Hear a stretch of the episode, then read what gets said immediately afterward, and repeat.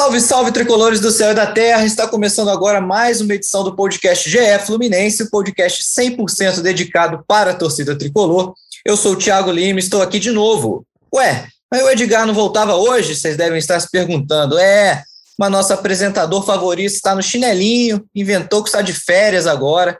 Chinelou junto com o Cauê Rademacher, inclusive, que também não veio hoje porque ele só gosta de cornetar, todo mundo sabe. Então vamos começar a edição de número 158, edição com vitória por 2 a 1 sobre o São Paulo e a caça ao G6. Já vou chamar logo ele, que não vai cansar de enquadrar o Marcão enquanto Gustavo Apis não jogar. E aí, Gabriel Amaral, tudo bem? Ah, mas é engraçado. O, o mais engraçado, na verdade, é que o Edgar, ele terminou as férias para poder sair de férias, né? Porque era isso. é, é, igual a galera fala, né? Pô, e a galera fala, não, eu sou gordo, né? E todo mundo que é gordo sabe que você acaba de almoçar para sair para almoçar. O Edgar foi tipo isso, ele acabou as férias para poder ir almoçar. Então, assim, para poder ir almoçar, para poder ir de férias de novo. Mas fica aí o detalhe. E sobre o Gustavo Lápis, enfim, tem, tem, a, as respostas de Marcão têm gerado alguns comentários interessantes aqui. Mas não é nem sobre o Gustavo Lápis, sobre o Hélio. Então achei essa mais interessante, sobre o Hélio. Vamos falar disso, vamos falar muito disso.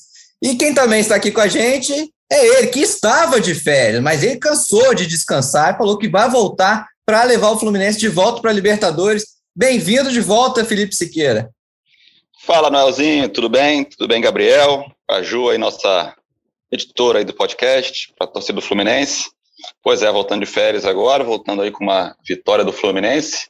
Resultado importante, atuação ainda não está nos trinques, mas tá, parece que o Fluminense tem evoluído, né? Então acho que a subida na tabela é reflexo aí dessa melhora aí também do Fluminense nos últimos jogos. Vamos falar aí sobre esse jogo aí, sobre as pretensões do Fluminense aí na Copa do Brasil, no Brasileiro. Vamos nessa. Boa, vamos nessa. É, eu também acho que o Fluminense tem evoluído, mas ainda falta muito, assim, né, de, termos táticos, para o Fluminense ter um time mais consistente, que a torcida deposite grande esperança. Mas até um, um tweet, inclusive daquele perfil que a gente sempre acompanha, e, e é muito engraçado, né, do, do Abade Fiscal, falando que o boa boa do Marcão tem um poder sobrenatural, né?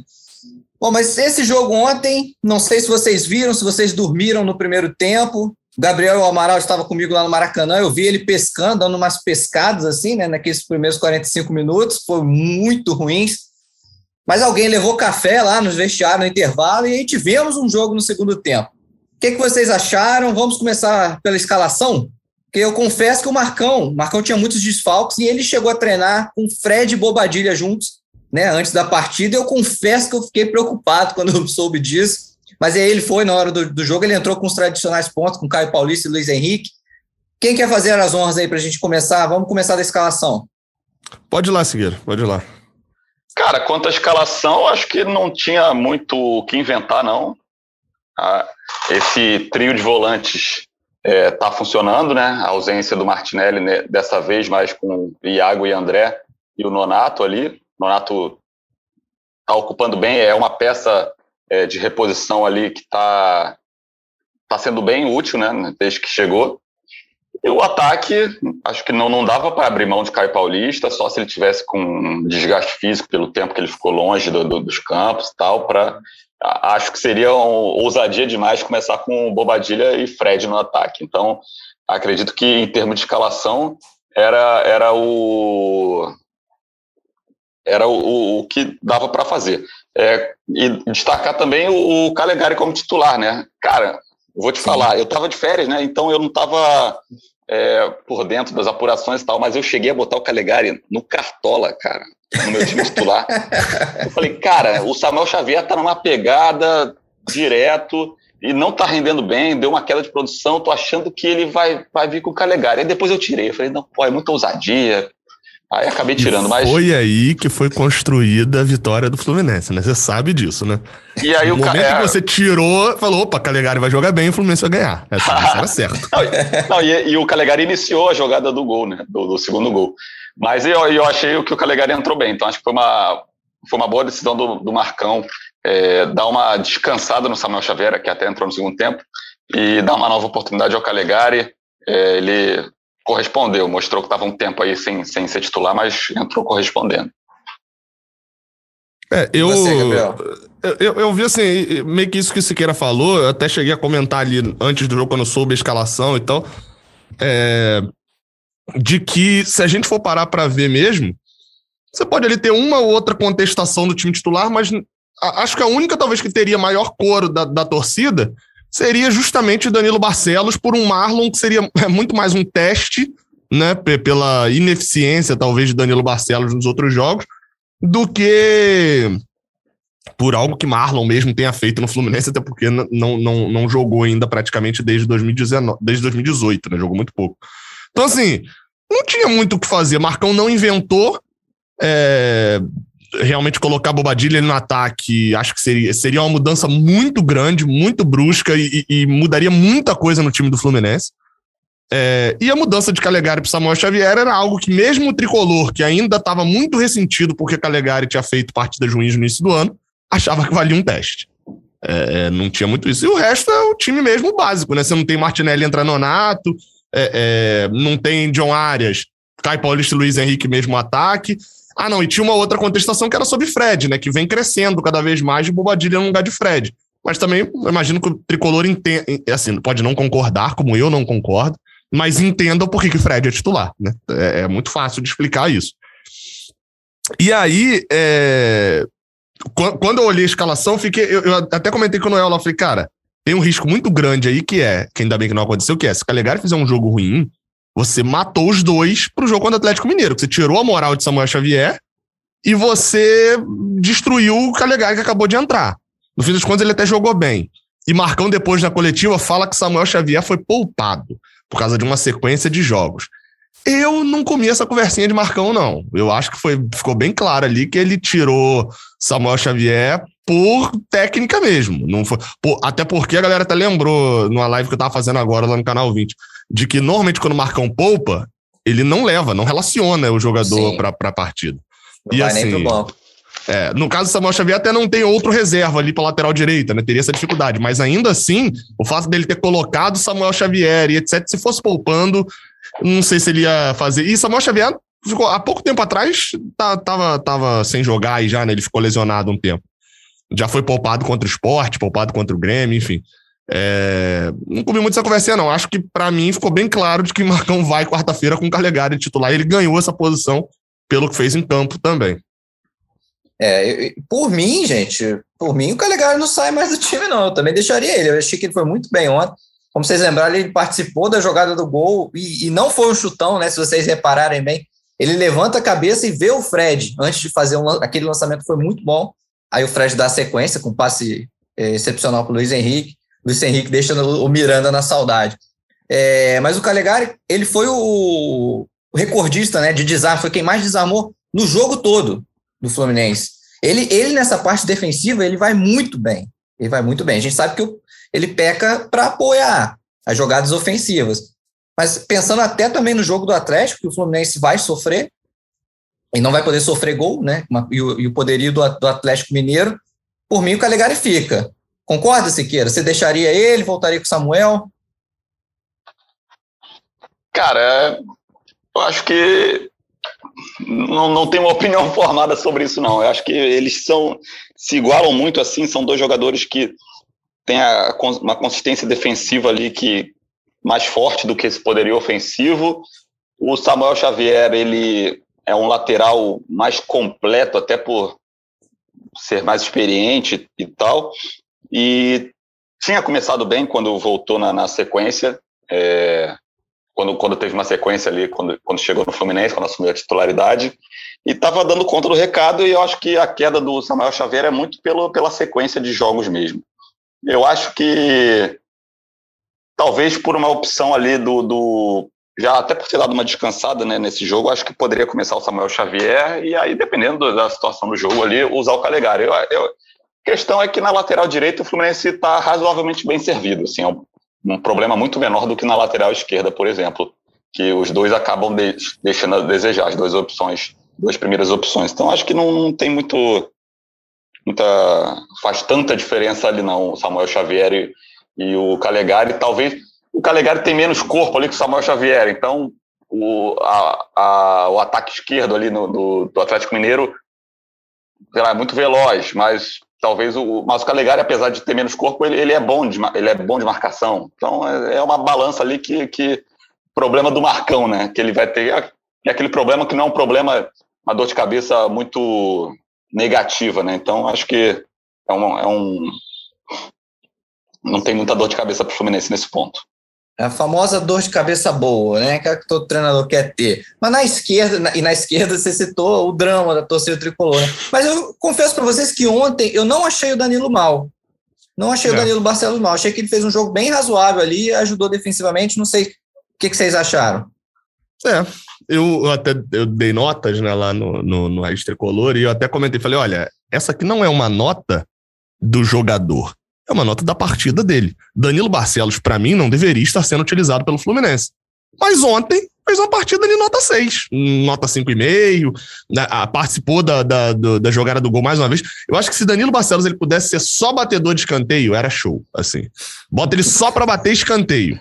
É, entra ali no né, futsal. Do, do é, futebol futsal, americano. futebol americano, entra, bate escanteio, opa, outro escanteio, mantém, outro, sai e volta o outro lateral. O problema é que o outro lateral que volta é Egídio, né, também, né? Mas vou te falar, não teria tanta certeza na quarta-feira de que Egídio volta, não. Eu acho que o Marcão tem gostado das atuações de Danilo Barcelos. Me, me transparece um pouco isso. É, Danilo Barcelos acho que não chega a ser titular com o Marcão, né? No, no, ano passado, acho que não chegou a ser. Foi titular um período ali, mas com o Odair. É, uhum. Enfim, mas não duvidaria disso, não. Ah, e a partida realmente foi, foi normal, né? Não foi uma partida ruim, mas também longe de, de ser também uma partidaça e tal dele. É, ele fez uma partida sólida ali, né? É, é, o, a, o, o, que o Danilo Barcelos tem ali, que ele pode entregar, é muita dedicação, né? Um cara que ele tá sempre transpirando ali, ele tá sempre é, se entregando no, no, jogo. A questão dele é uma limitação técnica muito grande, né? E, e que às vezes essa limitação técnica faz com que ele possa é, comprometer uma jogada e tal. Assim como o Egídio, que ofensivamente é, colabora bastante, mas tem os apagões dele que podem gerar gols e expulsões, né? E, e esse é o grande problema do Egídio. Eu acho que até o, essa, esse escolamento que ele tem da partida às vezes. O Danilo Barcelos já ele é mais focado ali que, que o Egídio, é, fica ligadão, tu olha para ele, tá sempre ligado, só que ele tem uma limitação técnica que às vezes prejudica. E, é, e aí é, é o drama que, que eu falei, né? Que é, na lateral esquerda tem esse drama, é uma caixinha de surpresa. Tudo pode acontecer ali com, com qualquer um dos dois que estejam na, na, lateral esquerda. E o Marlon, a gente ainda só lembra do Marlon daquela primeira passagem. Ele teve alguns anos na Europa, mas é, confesso que não, não acompanhei os jogos dele na Europa. Então a gente também não sabe o que ele pode entregar nessa volta ao Fluminense. Né? A melhor coisa de Marlon pro torcedor do Fluminense foi justamente uma coisa chamada memória, ou a falta dela, né? Porque Marlon sai daqui muito mal e aí ele some. Então, o período que ele ficou fora, a galera meio que, tipo assim, viu que tem coisas também que são muito ruins, e aí fala: não, eu quero ele de volta. Não, mas era Marlon. Então, não, não quero ele de volta, ele deve ter ido bem por lá. Enfim, eu espero que agora enfim, né, ele ficando, ao que parece, vai ficar mesmo no Fluminense, né? Cada vez mais vai se aproximando do final da data de inscrição, então difícil ele sair para o Brasil ou para fora. É, espero que tenha mudado realmente, porque realmente a passagem dele ali em 2018, 2019 é muito ruim. Não à toa ele é reserva nos dois anos para jogadores que vieram da base. É, é ele, mas, ele acabou, ele ele estava praticamente acertado com Fortaleza, ele acabou, o Fluminense acabou segurando por causa dessa provavelmente por causa dessa, dessas dores né, que o Egídio sentiu. O Fluminense ia precisar de, uma, de, uma, de um plano B ali na lateral esquerda, acabou segurando e aí tem chance realmente dele, dele ficar aí, dele continuar até o fim da temporada. Não. É, é, e ficando ainda nas laterais do campo, galera, é, mas mais para frente, né? O Caio Paulista, ele tá jogando mesmo do lado esquerdo. Né, ontem até perguntei isso para o Marcão, invertido da onde ele brilhou com o Roger Machado, né, que ele jogava, era, era é, Caio Paulista na direita e Gabriel Teixeira na esquerda. E o Marcão até argumentou na coletiva que o Luiz Henrique vem muito bem pelo lado direito. Então o Caio entendeu e foi jogar na esquerda, e de fato o Luiz Henrique também está muito bem, né? Ontem ajudou demais, defensivamente, inclusive. Foi, foi o segundo que mais desarmou do jogo, junto com o André, e fez um golaço, né? O que, que vocês acharam dos dois? O, Caio, é, acho que a questão é por ele consegue ser um pouquinho mais versátil né, que, o, que o Luiz Henrique. Então, como o Luiz Henrique se sente mais à vontade ali na, no lado direito, apesar de jogar ali com o pé trocado, né?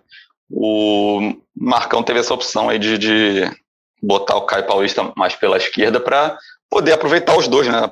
No, simultaneamente, né? Eu ainda vejo, apesar do Luiz Henrique ter ido bem, eu, é até uma discussão que a gente pode levantar, né? Quem seriam os dois pontos do Fluminense, né? Com todo Sim. mundo à disposição, né? É, acredito que seriam Caio Paulista e Arias, né? E o Arias é... joga na esquerda. Né? Então, on ontem, o Siqueira, até, até dentro disso, porque, porque acho que vale um outro tema também que, que acho que o Thiago uhum. vai levantar, que é de, de Iago ali pelo meio e, e agora sem, na segunda-feira, né? Sem ser esse jogo do Atlético Mineiro, próximo jogo do Brasileirão. Se Martinelli continuar fora, André tá suspenso, se ele vai colocar o Wellington ou não, aí a galera ontem até estava comentando sobre a possibilidade de utilizar áreas no meio. É, é, que foi algo que o Marcão falou, na, acho que foi na coletiva, eu não estou enganado, foi contra a Chapecoense, ou foi no, no jogo contra a Juventude. Foi alguma das últimas coletivas ele falou isso. Que ele via até a área jogando por dentro, tinha, tinham gostado dele jogando por dentro e tal. Então, acho que, acho que numa dessa aí, entre John Arias, Luiz Henrique e Caio Paulista, ele vai acabar escolhendo os três e sacrificando o Iago ou um dos outros volantes, né? Há essa é, possibilidade é, também. Uma possibilidade que eu confesso que eu nem, nem tinha pensado, assim, com, com essa ausência do, do, do André suspenso, né, no outro jogo do Eu também não tinha, não, mas, mas o chat é muito bom. O chat é, é e o, o Arias, cara, nos dois jogos que o Santa Fe fez com o Fluminense, ele jogou um. O primeiro, eu acho, ele jogou aberto, e o segundo ele jogou mais centralizado. É, ele, ele até se destacou mais no, no, que ele jogou mais aberto. Mas é, é uma opção. Aí vai mudar também o, o esquema tático, né? Não vai ser mais aquele aquele trio de volante, né, com um mais atrás do André e os dois mais na frente, né? Vai ser mais parecido como o Fluminense vinha jogando antes, que era dois volantes ali se revezando em quem saía e, e um meia articulador, que era o Nenê, e aí poderia ser o Arias aí nessa sugestão, né? Só aí que, tem que ver como, é que, como é que funcionaria com muito mais movimentação. Né? A gente não sabe de qualidade ainda do Arias, né? A gente viu muito pouco dele aqui no Fluminense, mas com um problema que tanto Nenê, Ganso e Casares tinham, que é eles tinham a qualidade melhor, um, uma cabeça de camisa 10 que Iago não tem. É uma deficiência dele, ele não é camisa 10, ele é volante. Mas o Iago entrega uma movimentação que reforça muito a parte defensiva. E que nenhum desses três, nem Nenê, nem Casares, nem Ganso, conseguiam entregar algo perto do que Iago entrega. E, e John Arias talvez pudesse entregar isso, né? É, é, fosse um, uma evolução ali, tanto para o setor de marcação, quanto para o setor ofensivo também, tendo mais qualidade de camisa 10 do que Iago, né? Enfim, acho que eu, se Marcão não vai utilizar, eu acho que pelo menos ele vai testar. Assim que ele tiver oportunidade, ele vai acabar testando isso. É, e ele abriria a mão, para jogar assim, ele abriria a mão desse esquema com três volantes, né? Porque o Arias não vai ser um marcador, igual o Iago é. é eu, eu acho interessante essa proposta de você até jogar com os três, né? Arias, Caio Paulo e Luiz Henrique, mas vai depender do jogo. De repente, o jogo fora sim, de sim. casa, né? Não sei se o Marcão colocaria isso, mas acho interessante de fato. É, não já para quarta-feira, né? Já contra o Galo. Enfim, é, mas de fato essa era uma, uma, um tema que eu ia trazer também, né? Quais seriam os pontos titulares? Mantendo três volantes, quem vocês escalariam? Duas vagas para áreas, Caio Paulista e Luiz Henrique. Ah, eu acho, eu até falei, o Caio Paulista e Arias, eu acredito que seriam os, os, os, dois titulares ali, os dois que nos últimos jogos têm rendido bem, e aí o Luiz Henrique é como uma grande opção para o segundo tempo. O, principalmente, cara, porque o, o, time tem que trabalhar com, claro, os 11 titulares, mas a, a estratégia de ter jogadores para o segundo tempo, para entrar quando o adversário está mais cansado, é sempre tem que ser muito bem pensada. E são peças importantes, esse 12, 13, 14 jogadores ali. E o Luiz Henrique é um cara muito importante, assim, que poderia fazer muito bem essa função de chegar. Imagina, ele, ele já é mais jovem, tem velocidade, entrando num segundo tempo com a defesa adversária cansada. Ontem ele mostrou ali que, cara, a bola que ele ganhou na corrida do, do Miranda ali fez o gol da vitória, foi decisivo. Então, uma das opções seria essa do Caio Paulista e Arias, e a outra opção seria o Caio Paulista e o Luiz Henrique com Arias sendo essa arma do segundo tempo, só que é uma arma é, menos potente em velocidade ali que, que um Luiz Henrique da vida. É, eu, assim, o meu único, o único ponto é para quarta-feira, especificamente já o próximo jogo contra o Atlético Mineiro, eu não consigo ver Marcão tirando o Luiz Henrique. Ele, fe ele fez o gol terça, fez o gol agora. Como que você tira o. Assim, eu não tô nem falando de algo que a gente pode pensar assim racionalmente, não. Como que você tira o cara que. O Fluminense fez dois gols, fez quatro gols nos últimos dois jogos. Metade desses gols foi de Luiz Henrique. Ah, e, de é, forma diferente. É, é, complicado. Eu, eu, eu acredito que ele vai ficar entre Ares e Caio Paulista talvez justificando uma parte física de um dos dois, ou porque um não treinou a semana inteira, ou porque o outro está voltando de lesão. Mas enfim, acho que parte física com Caio Paulista não cola mais, né? Porque ele ontem tira Luiz Henrique antes de tirar Caio Paulista. Então, acredito que não há qualquer problema mais de, de, de lesão ali de Caio Paulista ou algum resquício. Eu acho que é bem capaz de na quarta-feira ele começar sem John Arias. Assim, seria o que eu faria? Provavelmente não. Eu iria muito com essa que Siqueira falou de, de deixar Luiz Henrique para um segundo tempo, mas acho que ele vai deixar John Arias no banco. É, e, e, foram os. O Luiz Henrique marcou os dois gols das duas vitórias, né? Marcou o segundo gol dos dois é. jogos. É, como é que você vai tirar o cara de, depois dessa? Né? Você corre até o risco de perder ali o vestiário com alguns jogadores. Enfim. É, e também para falar, a gente é, mandou no Twitter, a gente sempre fala, né, para a galera, para a torcida mandar mensagens. Vou trazer uma aqui que eu perguntei assim: o que, que vocês querem que a gente comente? E o Dudu Chaves, Chaves Guedes mandou assim: partida do Frederico Chaves Guedes. O que, que vocês acharam da atuação do Fred ontem? É, Rapaz. Deve ser irmão dele, né? Dudu Chaves Guedes.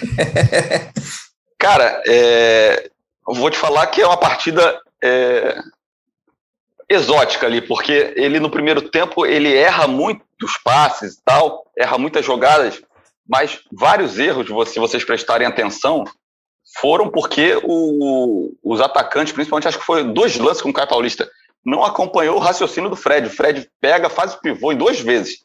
Uhum. E aí ele indica que vai tentar uma bola enfiada, e aí é, nas duas o Caio Paulista não consegue entender e não acompanha e não, não passa. E aí vira um passe errado para o Fred, né? E aí nas estatísticas tá lá. Fred, sei lá, sete passes errados. É, mas eu vi ele tentando bastante, se movimentando, saindo da área para buscar, para tentar ajudar na construção do jogo, mas é, não conseguindo, é, às vezes por, por erro técnico dele realmente, às vezes porque os adversários não acompanharam, que o Fred, apesar da idade, ainda é um cara é, acima da média, é, tecnicamente ali. E aí no segundo tempo, cara, aquele passe dele pro gol é brincadeira. Eu tava vendo aqui de novo de manhã. Sabe quando faz aquela cara, nossa, sabe? Tipo, o passe dele é milimétrico, é, é, é, muito lindo de ver aquele passe. É, ele, sei lá, é, é muito bonito. Galera que tá ouvindo o podcast aí, abre de novo aí, procura aí, passe do Fred aí pro Luiz Henrique no, no segundo gol do Fluminense, que é, vale ver de novo. É, é, é, ele é diferenciado, cara. O cara é centroavante, é matador, mas tu vê que ele, quando ele recua, ele consegue enxergar uma posição que ele não é, do camisa 10 ali. Uhum. Deixou o Luiz Henrique na medida e o Luiz Henrique também foi muito bem, ganhou ali na corrida do Miranda, conseguiu é, ganhar também ali numa disputa corporal ali e tirar do Volpe. Então, acho o, que o... só por essa, essa uhum. assistência aí já, já Fred já teve uma boa atuação. O cara decidiu o jogo, né?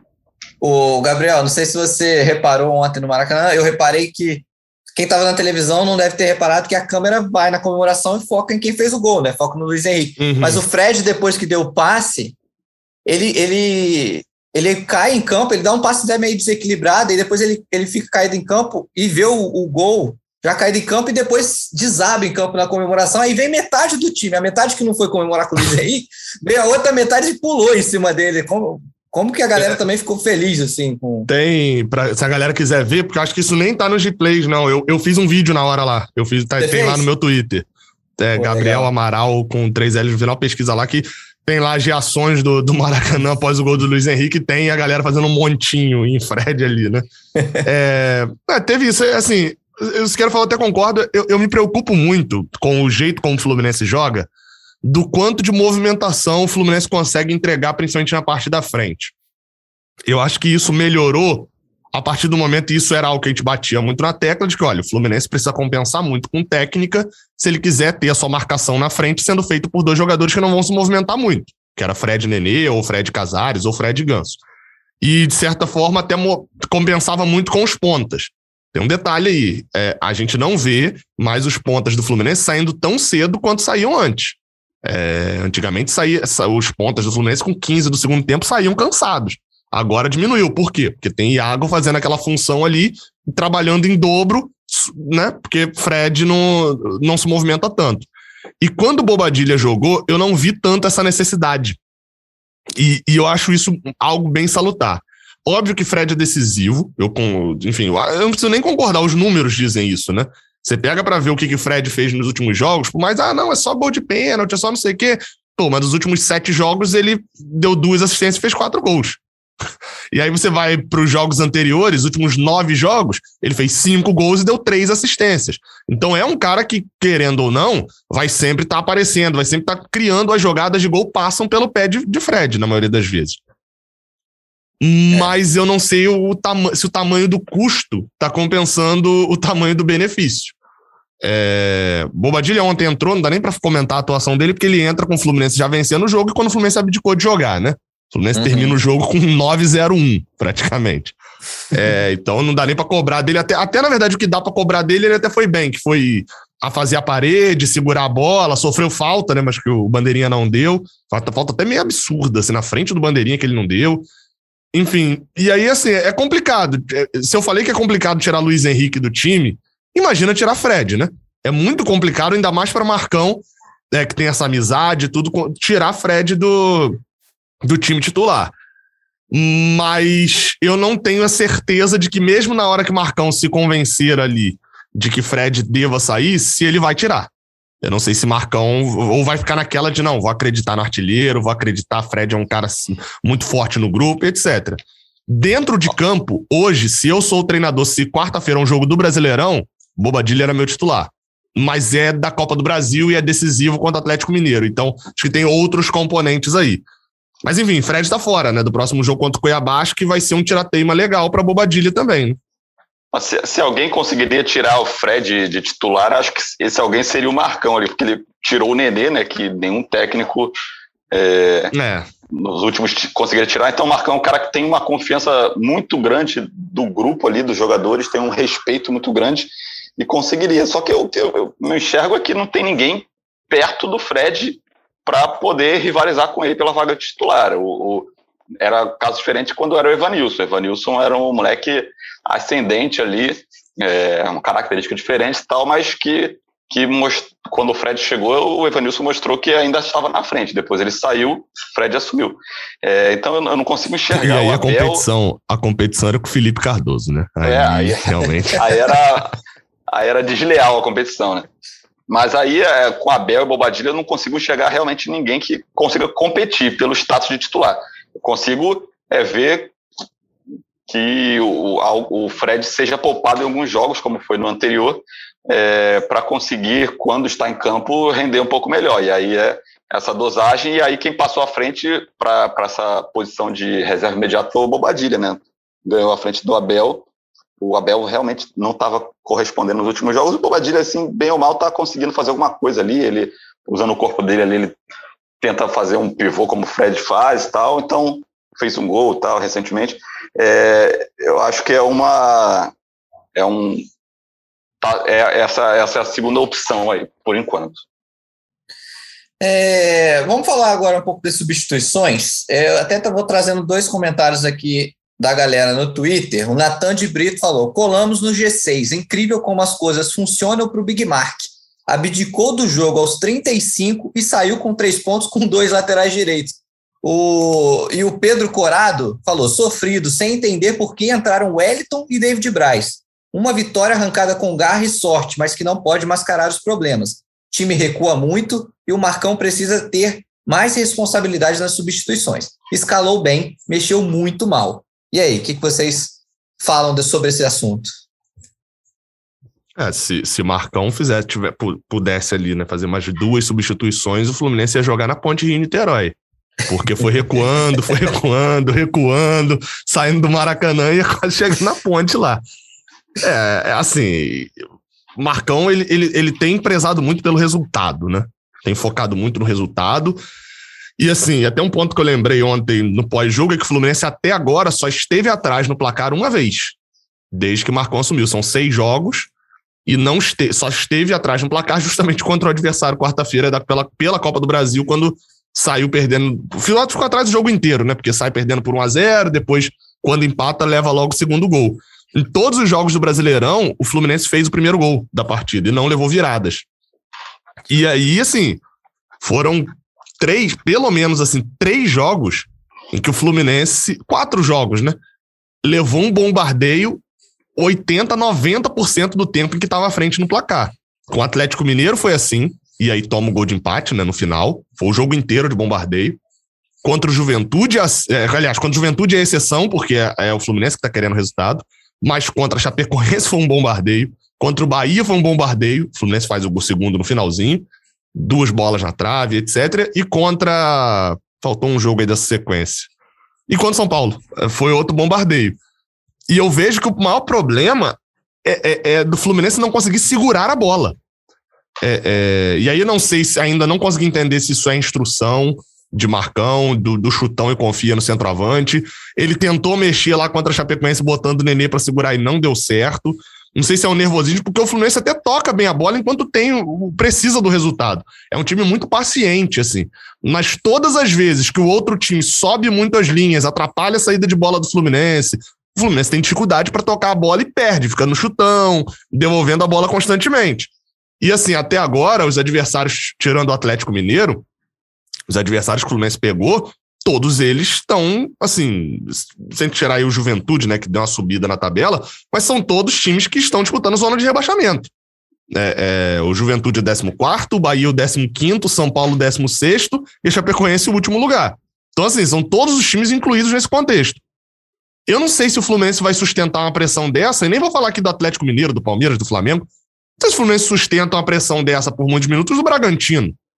Não tem essa certeza. Então, assim, é, é, acho que é um risco. Marcão acertou o, o problema de criação etc., mas a parte defensiva tem me deixado de olhos abertos. Por, não, não a parte defensiva da montagem da defesa, mas o quanto o Fluminense permite que o adversário chegue facilmente à sua área quando ele tem o um resultado. Porque enquanto não teve, o São Paulo foi dar a primeira finalização, foi o pênalti. Foi 70 minutos já do, do jogo. Então o Fluminense conseguiu bloquear bastante a chegada do São Paulo. O problema é que quando o Fluminense esteve à frente do placar, o São Paulo termina o jogo com, sei lá, não sei, deve ter tido umas 10 finalizações ali na partida. Conferir aqui o, o número. Então, assim, é, é, é, dá muito campo o Fluminense. Isso me deixa com um pé atrás. As finalizações. O São, o São Paulo dá a primeira finalização aos 68, né? Que é quando sai o gol, e uhum. termina a, a partida com nove finalizações. Sim. E mais, a mais que o Fluminense. Isso, mais do que o Fluminense. É. Tô relembrando, relembrando as substituições aqui, aos 25. É. É, cinco minutos Wellington... depois do gol, né? Cinco minutos depois do gol. Luiz Henrique faz o gol da vitória e cinco minutos o Marcão já, já muda, já recua é. o time. O Wellington no lugar do Nonato. Aí já é uma, uma substituição, tipo, uma recuada, né? Porque o Wellington é mais é, primeiro volante ali, o Nonato é um volante que mais, sobe mais. Bobadinho no Fred, beleza. E é, e é o Wellington no lugar de Nonato. Sim, é. Aí ele bota o Samuel Xavier no lugar do Luiz Henrique. Ele dobra a lateral direita ali. É, a gente pode até se aprofundar isso. Ele não tinha nenhuma opção pelo lado. Foi até um ponto que o Edgar, mesmo de férias, citou aí no, no grupo que a gente tem dos setoristas. Ele falou, cara, não tinha. O banco foi bem mal montado, não tinha ninguém para pra, de ponta no banco, aí ele botou Samuel Xavier como na, no lugar do Luiz Henrique. É e aí acho que a única, já, né? É, é que as opções também estavam todas machucadas praticamente, né? Luca, Arias, teve o, a questão da avó, Biel também está machucado, e seria o Matheus Martins a única que não foi relacionado para o banco. E aí aos 44 vem aquela substituição ali, ó, zagueiro no lugar de atacante, eu queria, é. queria imaginar se fosse um Odair da vida que tivesse feito essas substituições, como a galera ia estar tá, chamando assim de retranqueiro toda a vida, né? Porque o, É, mas o Marcão não tem essa fama, então tem uns créditos, né, para usar. Vou gastar aqui meu crédito de retranqueiro aqui nessa partida aqui para tentar segurar esse resultado. Ele usou nessa partida contra o São Paulo, né? Se ele toma um gol, acho que a galera ia dar uma descascada, mas conseguiu segurar a vitória, foi teve sucesso no, no objetivo dele, então passa um pouco batido ali. Acho que aí ele ganha de novo esse crédito para usar mais na frente, né? Mas é, foram aquelas substituições bem, bem retranqueiras, e não só a substituição, como a postura do Fluminense. O Fluminense realmente recuou para fechar a casinha para o saber sofrer essa expressão que eu odeio, mas. É, tem virando rotina, né? É, que todo mundo usa, que foi se segurar lá atrás e aguentar um sufoco e, e, e manter o resultado. É, é, é, muito sofrimento, cara. Aqui, entrando nesse, nesse, nesse, nesse tema que você levantou agora, Siqueira, o, o Luca Leone aqui no Twitter falou: apesar das malucas substituições, entendo que o Marcão está com poucas peças no ataque no banco. Sem áreas, Luca, Bel, de fato, é o que você comentou. E não dá para entender, não relacionar o John Kennedy e o Matheus Martins, que estão sobrando no sub-20. Né? O que, que vocês acham também disso? Seria a hora de trazer esses dois de volta para o profissional, ter eles no banco? Eu, voltando de, de, de, Chapecó, na verdade, quando eu já cheguei no Rio, peguei o Uber lá para sair do aeroporto, o Uber era, era tricolor. E até conversando com ele, a gente estava falando sobre o jogo, enfim, é, é, sobre os jogos Marcão, e a gente estava falando sobre Marcão e a utilização da base. E a conclusão ali foi o seguinte: é... Marcão utilizou muito a base, né? Ficou muito marcado por ser o cara que lançou mais é, Martinelli, por ser o, o cara que bancou é, é em 2019 Marcos Paulo de titular ali mais tempo, enfim, uma série de, de méritos aí nisso. E eu acho que, assim, conhecer a base também passa pelo ponto de não é só utilizar igual doido, né? Sair colocando um monte de garoto para jogar. É... Você colocar um garoto antes dele estar tá pronto, você vai queimar o garoto. Tem esse destaque aí, né? Então, assim, eu, eu, John Kennedy, ele precisa. A primeira coisa que ele precisava era voltar a ter ritmo de jogo depois de tanto tempo parado. Aparentemente tá, tá, tá tendo um ritmo legal. O que só mostra que John Kennedy é jogador pro profissional. E até o momento, até agora, quando esteve disponível e quando entrou, na maioria das vezes foi bem. John Kennedy termina bem a temporada passada com o Marcão, é, é essa temporada até começa bem, aí vem a questão do Covid, fica fora um tempão e depois voltou sem ritmo nenhum. E agora na base ele tá mostrando por que, ele vai bem no profissional, porque ele sobra na base. John Kennedy, assim, é, parece de fato que ele tem 25 anos jogando no Sub-17. É, então, assim, acho que com o tempo John Kennedy volta a ser relacionado. Acho que o problema de John Kennedy era muito mais de ritmo, de, de físico, dele voltar a ter ritmo de jogo, algo que no profissional. No profissional, hoje John Kennedy não é titular. Então ele ia ficar no banco para jogar 10 minutinhos, bota para ganhar rodagem de novo no sub-20. Já Matheus Martins, eu acho que ainda falta idade, falta maturidade para ele. Acho ele bem, bem novo e, e, mais imaturo. Bola, claro que tem. Então acho que esses dois assim, são os que me chamam mais atenção. Acho que não tem outro já para subir assim de cara, né? Concordo com o Gabriel ali da questão do, do Matheus Martins. Ele ainda falta um pouco de cancha para ele no profissional. É, e é assim, não, não por falta de, de, categoria, ele era um dos expoentes daquela geração sub-17, ele e o Kaique, e no sub-15 mesmo, eram os dois expoentes, eram eles, eram eles dois, é, então é um garoto de muito potencial, mas ainda falta é, pegar um pouquinho de, de maturidade ali para o profissional. Só que, é, diante da, da, da, das séries de, de desfalques, né, que a gente citou, Luca, é, Arias, Biel, para jogar pelo lado, né? Kaique, que foi embora e tal. Eu acho que o Fluminense tinha pelo menos que ter o Matheus Martins no banco ali. Acho que faltou realmente um é, ter alguém para jogar pelos lados no banco, assim, caso de necessidade, é, o Fluminense precisando de um resultado também. Mas aí eu acredito que aí o Marcão vê justamente isso, de que o Matheus Martins ainda não está 100% preparado para um, um profissional e acabou optando ali. Aí o Fluminense ficava ficou meio que refém ali. Se precisasse do resultado no, no final, não tinha muito para onde correr. Sorte, sorte, né? Competência de, de, de conseguir ter construído a vitória ali e, e não precisar. Mas assim, tipo, botou o Samuel Xavier para jogar ali na, entre aspas, na ponta direita, ali com o Calegari jogando como lateral sem subir ali. mas também ter para não usar também, porque assim, o Gustavo Apes estava no banco ontem também, né? Até por isso que eu perguntei a Marcão, porque eu lembrava de um jogo que o Matheus Martins estava no banco, eu acho que foi Juventude, eu tô conferindo aqui. Foi Bahia. Foi Bahia que o Matheus Martins estava no banco e e ele não coloca Matheus Martins no momento ali que vai substituir. Ele tira John Arias e tira Luca. Só que quando ele tira John Arias, ele bota Casares e quando ele tira Luca, ele bota Manuel, né? Que aí já era aquela mexida de vou botar um zagueiro. Ou invertidas. Quando ele tira John Arias, ele bota Manuel. Então, assim, ele tinha um ponta no banco e preferiu colocar Casares, ao invés de colocar Matheus Martins.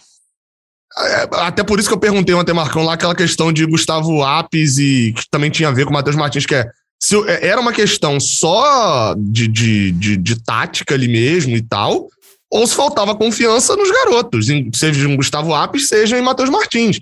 Porque me dá a impressão de que mesmo se ele tivesse ontem Matheus Martins no banco, ele não ele faria as mesmas mudanças.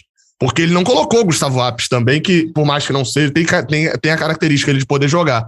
Então, enfim, é, é, é eu, eu, eu, acho que é, é, talvez seja muito circunstancial de três pontas do Fluminense estarem fora ao mesmo tempo e, e no mesmo mês o Fluminense perder três pontas e ainda perder o quarto. É, é, é, né? Porque Kaique foi pro, pro, pro City, igual você falou.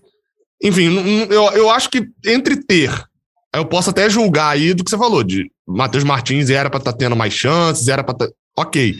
Mas estar no banco ontem, para mim, assim, foi muito mais produtivo o Matheus Martins, né, nesse domingo, ter jogado contra o Botafogo, feito dois gols, feito um gol de falta, não sei o quê, dois golaços até, do que ele ter ido para o banco à noite, porque por mais que fosse uma outra opção, o Marcão, a impressão que eu tenho é que o Marcão não ia utilizar. Se ele tivesse precisando do resultado, ele ia botar Bobadilha no lugar de Fred, ia botar Abel no lugar de algum dos volantes, e, e de repente Casares, é, Nenê, e não ia usar os garotos. Acho que dificilmente isso ia acontecer.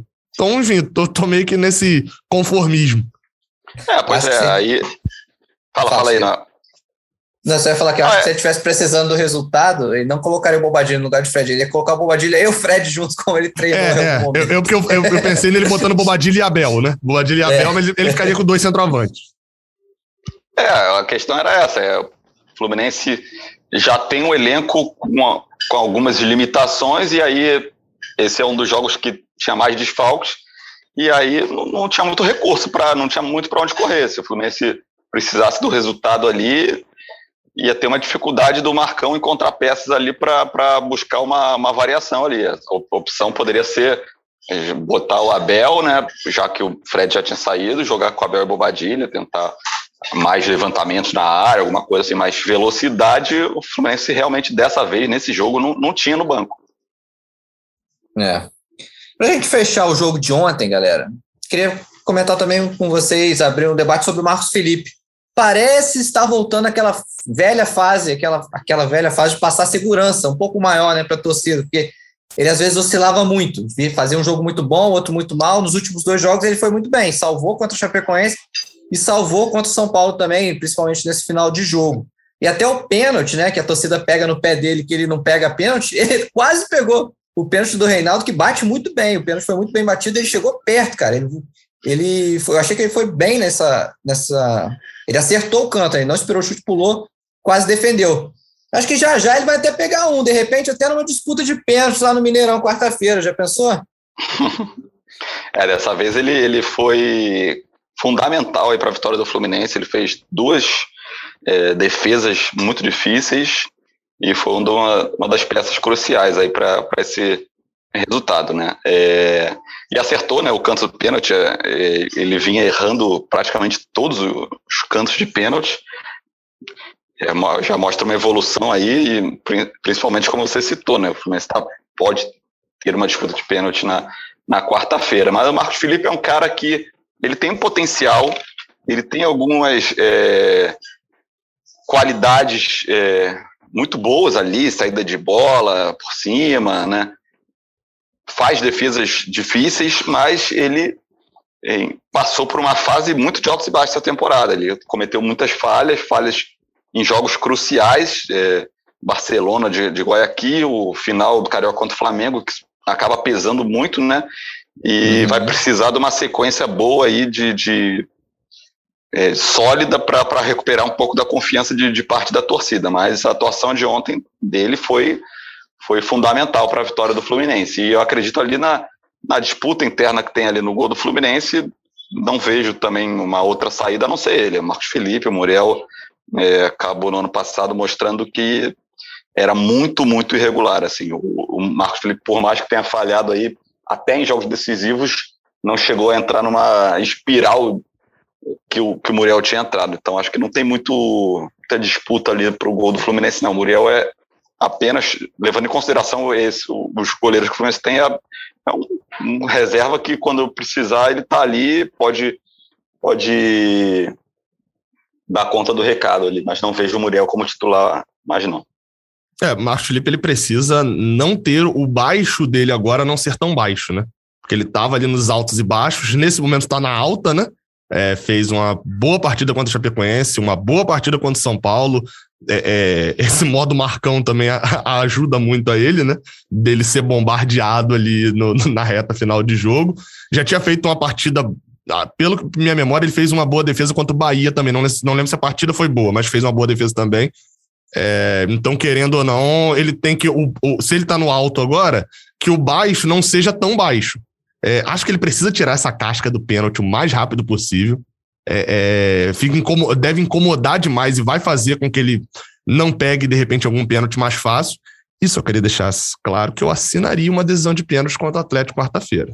Se for, ah, Gabriel, assina agora, sem saber o resultado do jogo, assina. O Fluminense vai ter ganhado o Atlético lá e ido para os pênaltis, estou assinando. Assina e vejo o que acontece. Mas Fred tem que é. ficar em campo para bater. Botar tem no isso. final, né? Botar Fred, Abel, Nenê. Nenê, é. Aí é. Tá todo mundo no final para bater pênalti, né? É.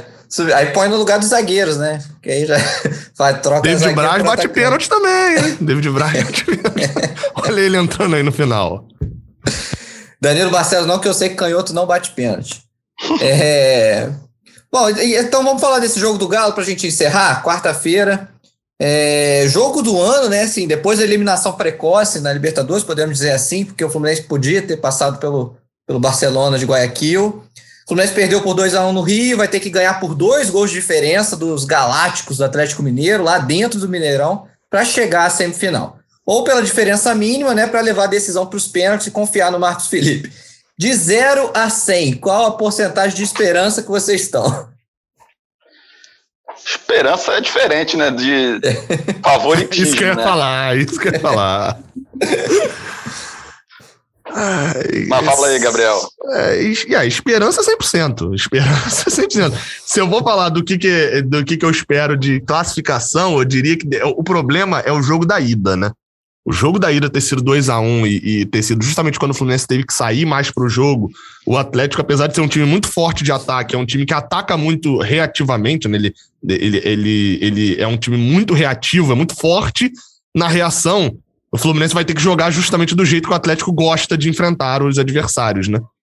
É, mas eu diria que hoje seria eu vou botar um pouco de clubismo, né? Mas eu diria que para pelo menos ir para os pênaltis, né? Entre só vitória, né? O Fluminense tem um resultado, o Atlético tem dois, né? O Atlético tem empate e a vitória deles, o Fluminense tem só a vitória dele. Eu diria que é 40-60. Não, é melhor, 30-70. O Fluminense com 30% de chance de, de vencer o jogo. E aí iria para os pênaltis, aí é outra história. 40, tá sendo positivo 60, você, 40, 60, você foi bastante otimista. Não, 30, 70. O, o, o alerta de clubismo ah. apitou depois. Apitou depois demais. Assim, o, o Fluminense, o, o Atlético Mineiro é absurdamente favorito para essa para esse confronto, né? Não só por o time ser um dos melhores do Brasil atualmente, mas por também ter ganho fora de casa o jogo de ida, né? Por 2 a 1 um. Então é o Fluminense realmente larga muito atrás. Não, tá, tá derrotado, tá eliminado? Claro que não. Futebol é futebol. Fluminense, como a gente até batia é, em outros podcasts, o Fluminense é um time que os jogadores é, crescem em momentos de adversidade, né? Um grupo que, que já mostrou isso várias vezes, na Libertadores principalmente. Então, não não não está derrotado, mas é muito muito difícil. Realmente é muito difícil. A disparidade técnica entre os times é muito grande. É, não só o time titular, mas também as as opções de reserva e tal. o momento do Atlético é muito bom. O Fluminense está recuperando ainda, está é, a confiança, é, recuperando, evoluindo um pouco taticamente do, do, que do ponto mais negativo que chegou ali no, no fim da, da, passagem pelo Roger. E é isso, é buscar, se o Fluminense conseguir a classificação, vai ser uma grande façanha, porque realmente é, ele sai, o favoritismo é muito pro lado do Atlético Mineiro aí. Mas eu quero número, Siqueira, Felipe, eu quero número. Você concorda com os 30 e 70 do Gabriel Amaral ou você vai menos? Cara, eu um 80-20, né? De, de 80-20. Favoritismo. Esse era, esse era o meu sem clubismo. Ali. Esse era o meu sem clubismo. Mas tem 10% da cota do clubismo aqui, que, entendeu? Aí... Favoritismo pro Atlético, mas a esperança é sempre que o Fluminense passe, né? A gente é... deseja sempre que o time passe ali para para cobrir essas fases mais avançadas, quem sabe aí um sim, título sim, do Fluminense. Até porque se você quiser ouvir que o Atlético, que deseja que o Atlético passe, é. tem o GE Galo, que você pode ir lá é. ouvir.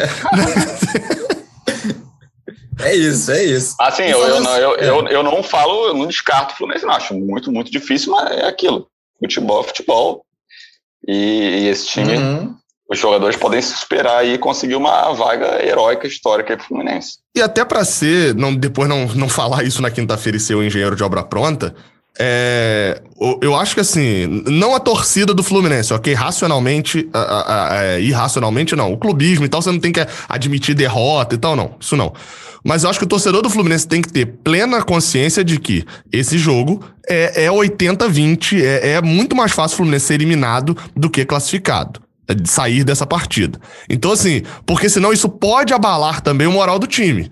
É, é, eu até brinquei de que a chance do Fluminense sair com um final positivo desse jogo quarta-feira é muito menor do que um final positivo. Eh, do que um final. Aliás, a chance de sair com um final negativo é melhor, muito maior do que um final, um final positivo. Porque a chance assim, do Fluminense perder de novo o jogo é considerável, pô. Não é, não é uma chance minúscula. É... E aí, assim, isso pode abalar o time, é desnecessário. Eu tenho certeza que se Marcão pudesse falar bem assim, não, não, bota esse jogo para novembro. E deixa eu continuar jogando aqui Cuiabá, Red Bull, brasileiro, não sei o quê. Ele toparia. Agora, também tem que lembrar que é, é fruto de um jogo ruim do Fluminense contra o, Atlético Mineiro no Engenhão. É, é complicado, porque assim, o Fluminense, quando sorteou o Atlético Mineiro, o torcedor do Fluminense já pensou: é, a chance de ser eliminado é maior do que a chance de passar. Ponto. Isso foi o que o torcedor tricolor pensou. Ele pode até falar que não e tal, mas enfim, pensou. Todo mundo sabe que pensou porque o time do Atlético Mineiro investiu muito é mais forte. O problema é que quando chega a hora da realidade, você perde a racionalidade, né? Então, assim, só para deixar claro, o Fluminense fazendo uma boa partida e sendo eliminado contra o Atlético Mineiro, vai estar tá todo mundo com raiva, vai ter crítica, etc. Mas isso não pode abalar o trabalho do Brasileirão.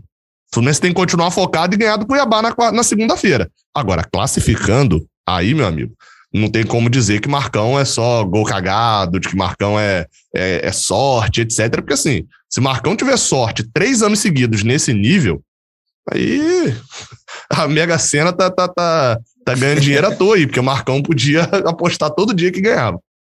Eu, eu, acho que uma eliminação aí pro Atlético Mineiro, eu acho que não vai abalar tanto, não, assim, os jogadores e nem a torcida. Eu acho que a torcida tá ciente de que é muito difícil, de que se passar vai ser um feito heróico e se for eliminado faz parte, realmente, o Fluminense é o time que, que tá abaixo de nível técnico do Atlético Mineiro. A, a, teria acontecido o, o mais é, era mais possível de prever, né? Uma classificação do Atlético Mineiro. Mas eu acho que não abala tanto, não. Acho que o Fluminense já virou uma aquela chave, assim, não vai, não vai ser um impacto como foi a eliminação da Libertadores, não. Ainda mais depois que a gente sentindo que dava para ter passado pelo Barcelona, né? O Fluminense dava, se igualava ali mais ou menos tecnicamente com o Barcelona e, e até teve mais chances ali de, de, de de se classificar, principalmente no primeiro jogo ali, deu mole e praticamente entregou a classificação naquele primeiro jogo. Então eu acho que esse foi um trauma ali do Fluminense não conseguir passar na, nas quartas da Libertadores. Mas e aí causou um impacto ali, demorou os jogadores para mudar aquela chave de, pô, a gente estava aqui em três frentes tal, é, não tem, e agora estamos mal no Brasileirão. Agora, como o Fluminense já já está se recuperando no Brasileirão e sabe que é franco atirador contra o Atlético, acho que não se não passar contra o Atlético, é, vai concentrar no brasileiro e buscar uma vaga aí na, na Libertadores, na pré-Libertadores que seja. Mas se passar, aí realmente muda totalmente de, de já cria uma confiança, uma, uma, é, uma moral para o time muito, muito grande, né? Aí é, é diferente. Acho que só tem é, é um negócio que passando tem benefícios. Se não passar, é, é o que dava para fazer realmente com, com o elenco que tem e tal. Eu concordo com vocês, acho que até a porcentagem mesmo, acho que também seria essa, 20, 80. É, e essa vantagem, o Fluminense vai poder jogar como franco atirador, o que vier é lucro, né, digamos assim. É, e para a gente fechar a escalação, a gente falou rapidamente, mas assim, só para bater certinho, o Fluminense vai ter a volta do João Arias, né, que já tinha voltado da Colômbia, só ficou fora porque não treinou essa semana, mas vai estar à disposição para quarta-feira. O Egídio e o Gabriel Teixeira devem estar à disposição também, porque já estavam na transição nessa semana. E ainda temos que saber os detalhes se o Martinelli vai estar à disposição ou não. Mas vocês é, mudariam alguma coisa no time para esse jogo, quarta-feira? Se fossem o Marcão? É, não. Assim, ele vai ter a volta só de John Arias, né? O que parece. Eu falei também Egídio e Gabriel Teixeira. É, é não, mas assim. Forte, é... Talvez o Biel seja, esteja sendo poupado para esse jogo. É, não, Gabriel Teixeira, acho que não, não mesmo. Poupado não, preservado para recuperação. É. Tá nesse jogo. Né? Podendo ou não podendo, Gabriel Teixeira eu desconsidero. Eu, eu, eu, eu voltaria com o Egídio e. Iria de John Arias é, é, na, na ponta, tiraria Caio Paulista para esse jogo. Uhum. Botaria Caio Paulista no banco. De você, Siqueira? Cara, Caio Paulista estando inteiro, é, eu começaria com ele. Talvez ali guardasse o Luiz Henrique para o segundo tempo, como eu falei lá mais no início, para precisar é, do resultado, buscar uma vitória, alguém ali com velocidade. É, e aí, aí começaria com áreas nesse caso, né? Biel, realmente, se ele tiver condição, também não não estava fazendo por onde quando se machucou para ser titular. E ali na lateral esquerda, joga a moedinha para cima, né? Talvez até começar, que... como, começar com Danilo é. Barcelos, que não comprometeu nesse jogo ali. É, é isso que eu ia falar, e tem a diferença que um tá assim, voltando tipo, de lesão, né? É, é. O, o Egídio ali, às vezes, ele dá uns vacilos, propicia um gol ali, o Fluminense não pode tomar gol nesse jogo ali, né? Se quiser buscar uma classificação ali, tomar um gol vai ficar muito, muito complicado. Talvez então manter, manter aí o Danilo Barcelos. Boa. Bom, então é isso. Vamos, vamos chegando ao fim da edição 158 do podcast de Fluminense. É, Para encerrar, suas considerações finais, Felipe Siqueira. É isso, voltando aí de férias para Labuta. Agora a Paulinha que está descansando, é né? Paulinha Edgar, né? Estamos na, no front, eu e você. E tomara aqui que já volte aí com um feito heróico do Fluminense aí contra o Atlético Mineiro na próxima quarta-feira. Curiosidade, oh. Siqueira. Você saiu de férias quando? Ah, sei lá, o dia. Duas semanas antes. Duas semanas, vamos botar aqui duas semanas. Saiu por volta ali depois do jogo de ida contra o Atlético Mineiro, né? Provavelmente. Por aí, né? Bem, não vem depois, com essa, não. não depois essa, disso, a gente ganhou do Bahia, empatou com o Juventude, ganhou da Chapecoense e ganhou do São Paulo. Aí você voltou de férias agora depois do jogo contra o São Paulo. Tá bom. Ele tá querendo revidar a pilha que a gente botava. Eu estava nesses quatro jogos, só para deixar claro. Segurando, né? Enfim, quinta-feira. Espero que nenhuma das duas zicas apareçam, então. Nem a volta, sua volta e nem a minha lá no Mineirão. Mas também tem muito o que fazer também lá no Mineirão, não, né? Eu também ia pedir para apanhar também nesse jogo. Mas, enfim. É isso. Espero voltar no próximo podcast. Aí fazer aquelas frases que, que é a famosa zica, né? Que o cara entra no estádio, tira foto e fala: só saio daqui classificado. Meu amigo. Aí sempre tem no dia seguinte a piada: o cara nunca saiu de lá. Eu não vou falar essa que eu só volto a gravar podcast classificado, não. Quinta-feira tamo aí. Bom, um bastidor aqui, hein? Gabriel ontem foi chamado pelo apelido de um atacante rival em sua live ontem no Raiz Tricolor. Eu não, acho foi, que não foi, gostou. Foi pro Marcão. Muito. Foi pro Marcão. Vai, vai, Marcão, Marcão cisma. É verdade. É, Marcão cisma de chamar assim na coletiva. Isso tem que intervir imediatamente para parar é, com é, isso. Não, não, não peguei. É, tá, enfim, é, assiste a coletiva lá. Assiste a coletiva. Pô, tá, eu, pior que eu assisti né, para fazer o podcast e não reparei. Não reparei. Eu Vou botar de novo aqui. Algum atacante aí rival. É um atacante também rival, se é. chama Gabriel. Só que eu não faço gol. Só que eu não faço gol. Então ele meteu o apelido sem o gol. Meteu essa, Depois Marcos. você vê. Depois, depois você vê. Depois você vê. Então é isso, galera. Quinta-feira a gente está de volta para falar da classificação ou da eliminação na Copa do Brasil, seja o que Deus quiser. Este podcast tem a edição de Juliana Sá, a coordenação de Rafael Barros e a gerência de André Amaral. Tchau! O Austin pra bola, o Austin de pé direito.